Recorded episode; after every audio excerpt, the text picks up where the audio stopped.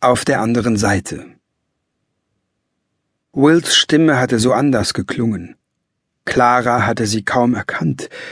Erst all die Wochen ohne ein Lebenszeichen von ihm und dann dieser Fremde am Telefon, der nicht wirklich sagte, warum er anrief.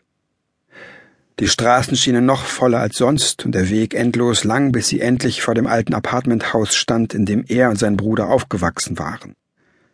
Von der grauen Fassade starrten Gesichter aus Stein, die verzerrten Züge zerfressen von Abgasen.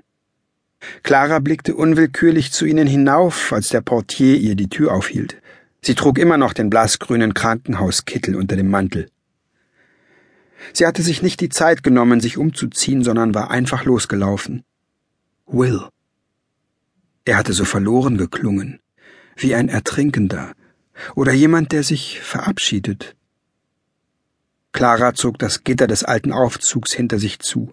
Sie hatte den Kittel auch getragen, als sie Will zum ersten Mal begegnet war, vor dem Zimmer, in dem seine Mutter gelegen hatte.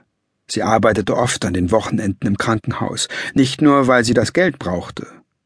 Fachbücher und Universitäten ließen allzu oft vergessen, dass Fleisch und Blut sehr wirkliche Dinge waren. Siebter Stock.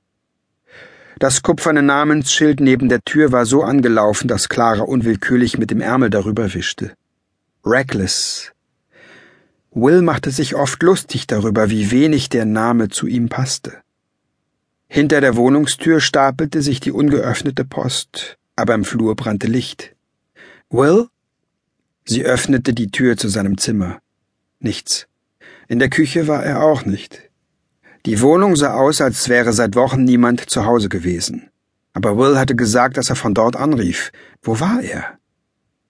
Clara ging vorbei an dem leeren Zimmer seiner Mutter und an dem seines Bruders, den sie noch nie zu Gesicht bekommen hatte.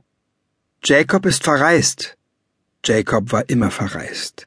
Manchmal war sie nicht sicher, ob es ihn überhaupt gab. Sie blieb stehen.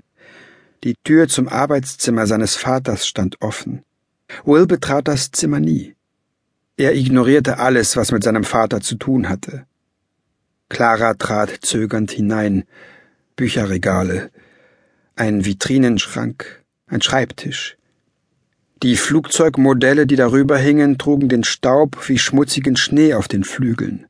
Das ganze Zimmer war verstaubt und so kalt, dass sie ihren Atem sah. Zwischen den Bücherregalen hing ein Spiegel. Clara trat darauf zu und strich über die silbernen Rosen, die den Rahmen bedeckten. Sie hatte noch nie etwas Schöneres gesehen. Das Glas, das sie umfassten, war so dunkel, als wäre die Nacht darin ausgelaufen. Es war beschlagen, und dort, wo sich Claras Gesicht spiegelte, war der Abdruck einer Hand zu sehen.